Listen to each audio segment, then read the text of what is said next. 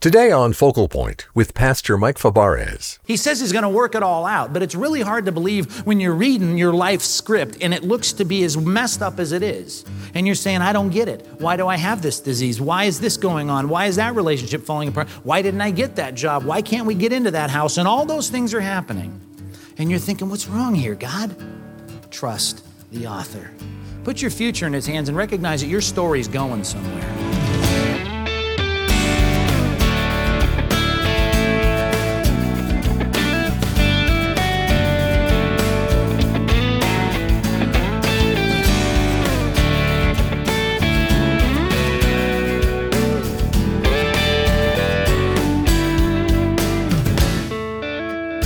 Have you ever thought of your life as a book?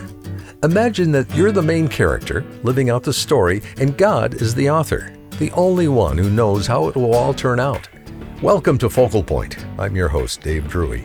In today's message, Pastor Mike Fabarez is encouraging us to trust the author of our story because he works all things together for our good.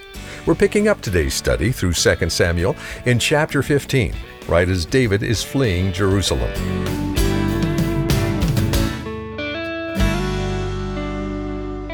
Verse 24. Not only was he thinking as a team and having people rally around him, but when the religious leaders show up, it's interesting to note the kinds of things he authorizes and the response that he gives to them. Verse 24 Zadok, he was one of the priests, he was there too, and all the Levites, those were the religious leaders.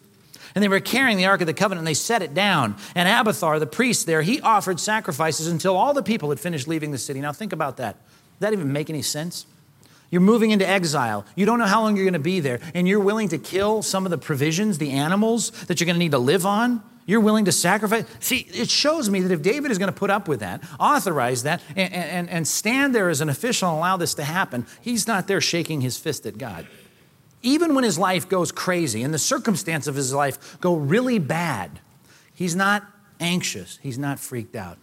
And not being freaked out like that, he shows this incredible calm. Not only in saying, God, you're great, you're worthy of all of our stuff. Here's a token provision of what we have to show you how great you are. Not only they participate in regular worship, but he says in verse 25 to Zadok, you know what, take that ark back to the city. Because you know what, if, if Absalom is supposed to be the king, then that box belongs there in that city. Notice how he says it. If I find favor, middle of verse 25, in Yahweh's eyes, then he'll bring me back and let me see it in his dwelling place again. But if he says, I am not pleased with you, then David says, I'm ready. Let him do to me whatever seems good to him. Wow. What an incredible peace and resolve to whatever God has for him. His future, basically, he's saying, you know what, God, it's in your hands. Do you see that kind of peace in mature Christians that you know sometimes? They face a trial and you watch them and they're just steady. And you say, wow, how do they do that? They do it because, like David, I put it this way in your outline, they leave their future to God. They just leave it up to God. They say, My future, it's up to God. And panicking and fearing and being anxious and freaking out in my life is not what I'm going to do. As a matter of fact, in the Christian life, this is one for you to crochet on a, on a pillow and put it on your couch. Are you ready? You have no right to freak out as a Christian. You need to recognize that in the Christian life, you've got no option to do that. Let me prove it to you. Keep your finger here. Turn with me to Matthew chapter 8. Here's a scenario for you. You got Jesus in your boat. Okay? Think about that for a minute. You know, you're, you're, you're just sailing and you're thinking, no problems here. Look who I got as a passenger. I got the Messiah. I, I mean, there he is. Ain't nothing bad happening today. Look at it, Matthew chapter 8. Notice what's said here in this passage. Verse 23 he got into the boat, disciples followed him without warning, a furious storm came up on the lake so that the waves swept over the boat, but Jesus was, hello, what? Sleeping.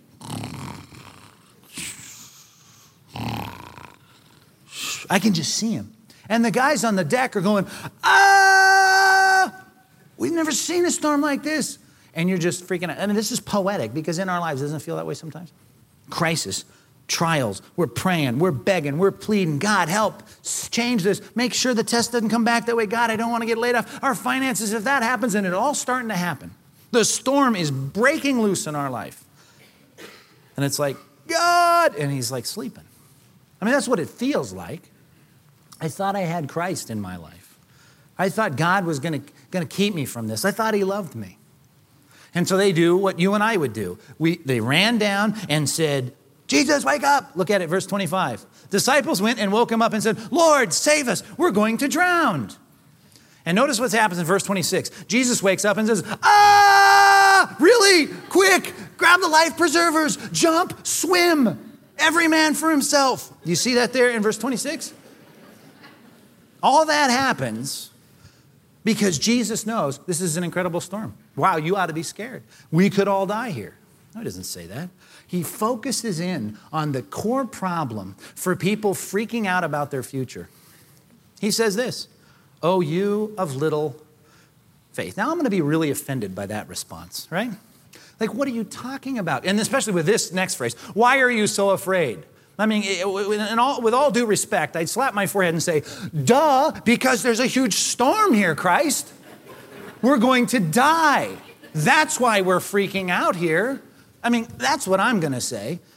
And he says, no, you don't have faith. Why are you afraid? Do you see what he's implicitly saying there? He's implying that you got no right to freak out. Storm, bad storm looks really, really, really, really, really, really bad. You know what? I expect you to be calm because your level of faith ought to increase to match the circumstance. Which means if it's really getting squirrely in your life, if it's really getting weird, if it's really getting bad in finances or relationships or your health, if it's really bad, he says, I don't expect you to freak out. I expect you to trust me, to have faith, to put your future in my hands to say that if this is the day for Peter, James, and John to die, I guess this, is the day for Peter, James, and John to die. And to resign yourself to God's future. Now, granted, that's very, very, very, very, very hard and a very mature thing to do. But that should be the focus. How much faith do I have? God, help me to trust you with my future. I have been for many years a very immature reader, and hopefully I'm making progress in this area. But early on in particular, I remember as a teenager, if a book didn't make sense to me, like in the first few pages, you know, it's like, you know, give me, give me a book that makes sense. Because I had a problem hanging in there if things got twisted and confused right away. But you know that if you have that approach to literature or reading, you're not going to read very many good books. Take a novel, for instance, you're not going to be able to figure out the book in the first few chapters. If it's a good novel, there's lots of twists and subplots, a lot of tension, a lot of things that don't make sense. In chapter five, it's looking pretty weird.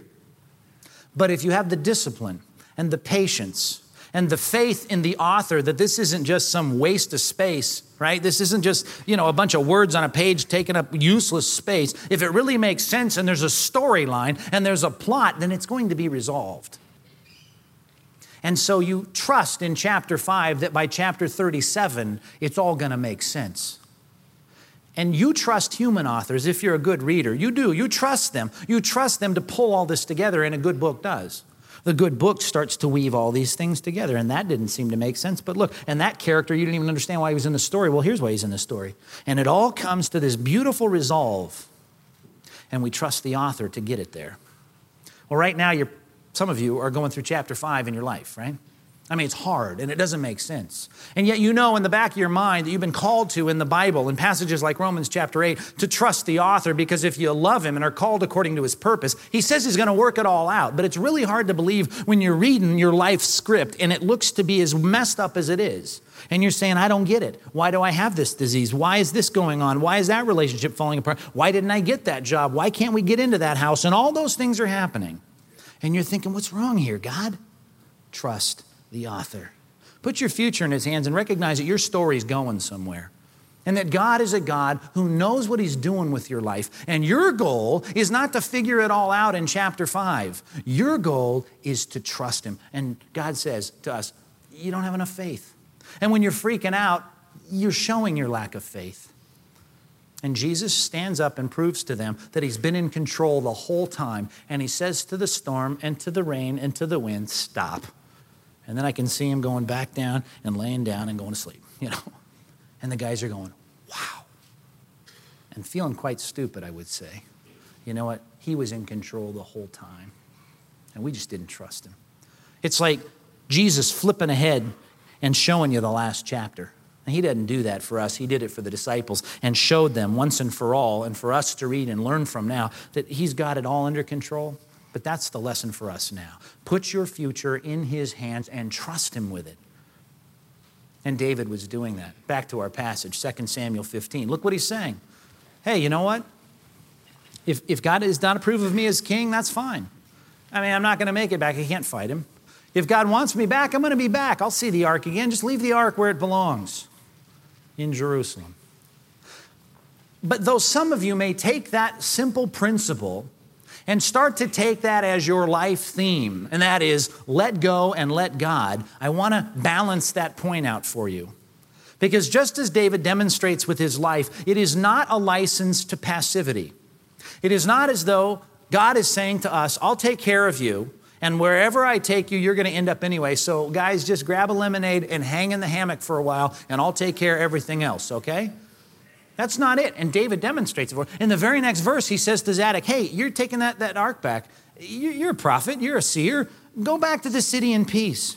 Go with your son and, and, and with Abiathar and his son. And, and you know what? He says in verse 28 I'll wait in the fords of the desert until word comes from you to inform me. What's he saying? You can work and inform me of what's going on there. Why? Because he knows in his head that what's going on with Absalom is not right. Oh, he knows it's painful. They're all weeping and crying. In verse 30, you can see that. But he knows also that it's not right. He's usurping the throne. God has not blessed him. The prophet has not anointed him. This has not been something that has been divinely established by God. Oh, if I don't leave the city, I'm going to get killed, my family get killed, and the city will be ravaged. So I got to leave, but I know it's not right. So I need to do something about it. As a matter of fact, after the picture of them crying in verse 30 and verse 31, he finds out that Ahithophel is among the conspirators. Remember Ahithophel? He's one of the highest ranking officials in David's cabinet. He was also the grandfather of Bathsheba, so he was a little estranged, we assume, from David. And he was living in the suburbs when Absalom calls him up and says to him, Why don't you meet me in Hebron and we'll talk about overthrowing the king? And when David hears that a man with the kind of rank and insight and, and intelligence as Ahithophel is hanging out with his son, he's thinking, uh oh, we're in big trouble. So he drops to his knees, and it says in verse 31, he prays, Oh Yahweh, turn Ahithophel's counsel into foolishness. He's not passive, he's active. He's saying, God, it isn't right. That act of rebellion is not right. We need to do something specific to counter that. And he keeps going. Verse 32. Hushai, this guy, Hushai the Archite shows up. That's his name, poor guy. And he shows up there and, and he says, How can I help you? And David says, Go back. If you travel with me, it'll be a burden. But look at the middle of verse 34. He says, Say to Absalom, you know, I'll serve you. But what you can do in that position by serving him is you can, bottom of verse 34, help me by frustrating Ahithophel's advice. And he says, You know what? We're going to do some things here. Because what's going on in the kingdom right now is not right. My crisis is causing me lots of pain, but I'm going to respond not because I'm hurting, I'm going to respond because there are some things that are wrong. Now, I entrust my future to God, but I'm not going to rely on kicking back and doing nothing. What I need to rely on is God working through the decisions now that I make. And what I'm going to do is I'm going to make some plans. I'm going to have some informants amongst the religious leaders. I'm going to pray to God specifically that he'll frustrate Ahithophel. I'm going to put uh, Hushai the Archite in charge of trying to frustrate Ahithophel's counsel. And I'm going to wait for information and see what God wants me to do next. Now, David, you need to understand, has distinguished two things. He's distinguished the pain that he feels because of the crisis and the wrong that exists in the crisis. Do you understand what I'm saying? He is not responding because Absalom poked him in the eye, so David's going to poke Absalom in the eye. This is not a, a tit for tat, a, a quid pro quo. He's not just trying to fight back because he's been hurt. What David is trying to do, and I think he's doing it clearly because in verse 26, he's already resigned himself to what God wants to do, but now he's saying, God, help me to be used to do what's right. Now, I've been hurt, but I'm really responding because there's some wrong here. So I'm going to work for what's right. I put it this way in your outline. And, and the first word is critical because you can't do it if you're into self promotion. You can't do it if you're into revenge. That's not what David's motive is. I think David's motive is doing what's right. So it's, he's humble about it. But he's humbly working to do what is right, humbly working to establish what is right. And you and I need to humbly work for what's right. And what I'm saying is if your marriage is falling apart, not only do you say to God, God, you know what? if this does fall apart and, and if this is part of your plan for me and it's a weird twist in the plot in chapter 5 and you call me to, to be a single person, if that's how this ends up because I can't control it, then you know what, God, I'm resigned to your will here. But that doesn't mean I'm not going to do anything. If there's something wrong here, I need to work to fix it. I need to pray. I need to, to make phone calls. I need to make appointments. I need to confront certain issues, and I need to work and do everything within my power to try and straighten out this wrong. Crisis at work, about to lose your job. Don't put your hands behind your head and say, oh, if that's God's will, I guess that's what'll happen. Perhaps God would have you do something. If there's some wrong or some injustice or some inequity in that situation, work to make it right. Oh, we don't work out of pride. We don't work out of self promotion. We don't work out of revenge. We work because there's a wrong that needs to be corrected. And that needs to be approached very humbly. And I think David is humbly responding to the wrong of Absalom's coup. It's not right. It shouldn't be happening. It's not authorized or sanctioned by God, so respond to it. By the way, this may be the hardest point on the outline because I find that when I'm hurting and going through my trials and my difficulties, sometimes I just get tired. I just get frustrated to the point of being just weary. It's like I don't even want to pray about it anymore. It's so, so hard and it's just hurting so bad. So it's just like I start to shut down. It's the temptation of being lazy in the midst of my crisis. And you know what often happens? People give me the right to be lazy when they see me hurting. Does that happen to you? They kind of sympathize for you. So they, they understand that you're not on your knees praying, or they understand that you're not making phone calls or trying to work to straighten it out because, of course, you're hurting now. And people start, you know, treating you with kid gloves and backing off and going, oh, poor Mike. He's just, you know, going through trial. Remember this when you're going through your next crisis God never gives you permission to be lazy. And you know what? If you aren't working for what's right in your life, then you're obviously not in the middle of God's will because you've got to be someone that's constantly moving and working for what's right. I, I, sit across the desk from people that are going through problems in their life and they act like and they talk like they're the only person for whom the Christian life is hard. I mean, they act like they're the only person for whom it is hard to get down and really pray and struggle through an issue. You know what? Here's a newsflash it is hard for all of us to be godly. Would you recognize that? It is not easy for any of us.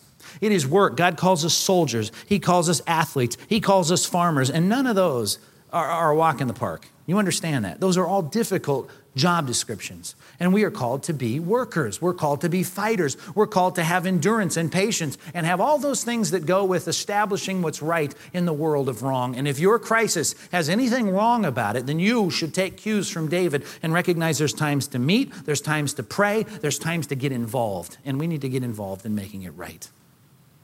I know often we long for a, a Christian experience that's without trials.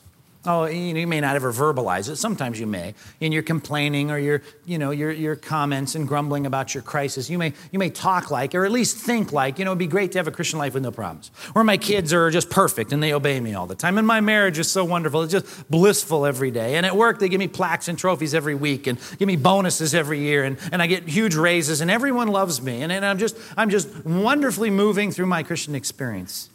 You may long for that not only do you know that's not God's curriculum for the Christian life, but I hope you realize how detrimental that would be for you. If you have a clear sailing, smooth sailing life, you're, not going to be useful in the kingdom.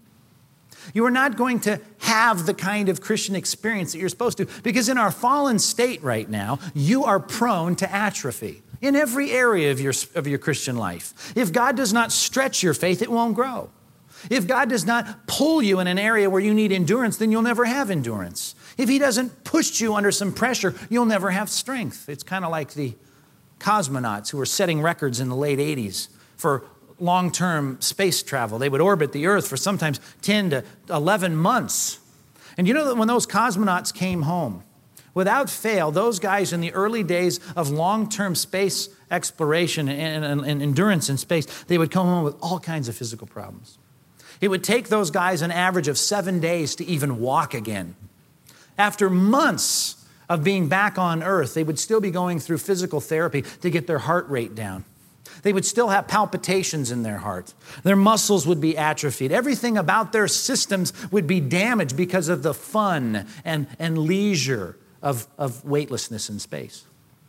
And now you know, I think you know, if you ever see any kind of space stuff going on now, you know that physical exercise is a part of their regimen. And they've come up with all these things to keep the muscles going. Because if you don't work those muscles, their body in weightlessness is prone to atrophy. If you have long stints in your Christian life without trials or struggles or pain, trust me, it's not good. You think it's good. We, we hope for it, we long for it, but in our current state in which we live, our spiritual life is prone to atrophy. And you will be much more useful in the kingdom of God when not only you get used to the trials and tribulations that come in the Christian life, but when you purpose to ask why a whole lot less and just ask yourself, Am I responding in a godly way? Not being an independent, Lone Ranger Christian, but working as a team, deferring to God and knowing that it's not my task to freak out, it's my task to trust. And then realizing that we have no excuse to be lazy, but God wants us to get up and do whatever it is to reestablish the right in our lives and to make it through that trial. You do that, you'll respond in a godly way.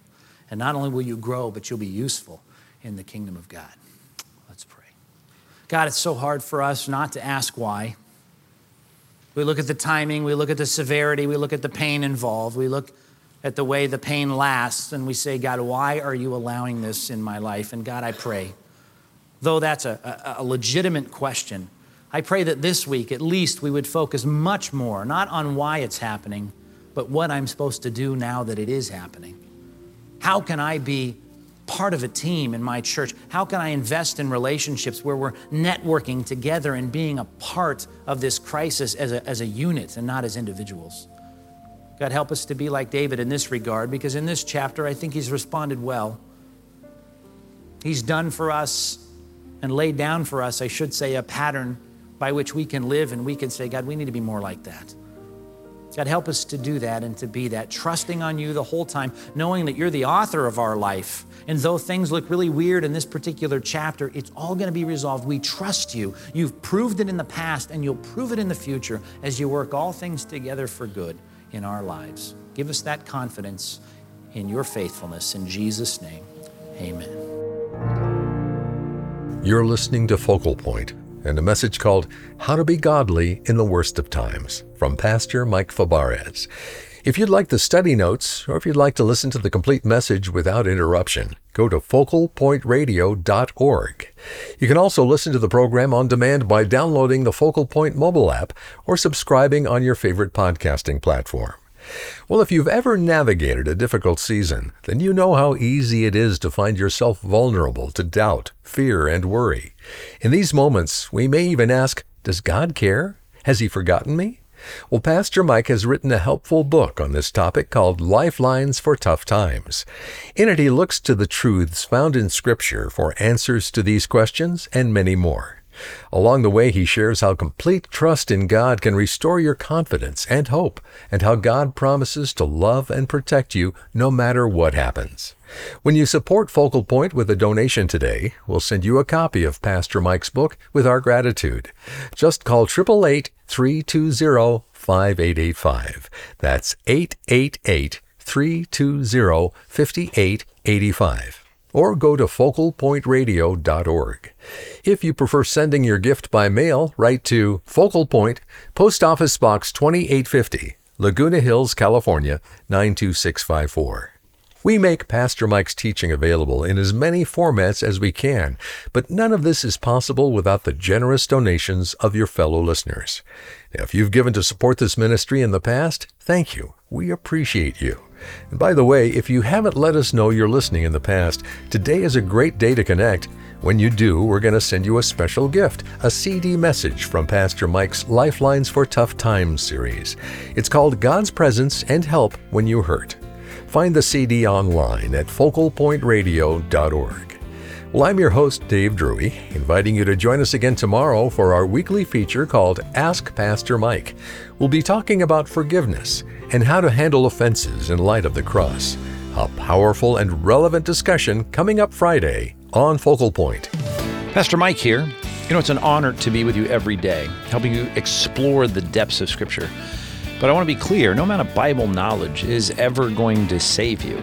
Be sure where you stand with God Get in touch with us. We'd love to pray with you and for you. Visit us today at focalpointradio.org. We look forward to hearing from you. Today's program was produced and sponsored by Focal Point Ministries.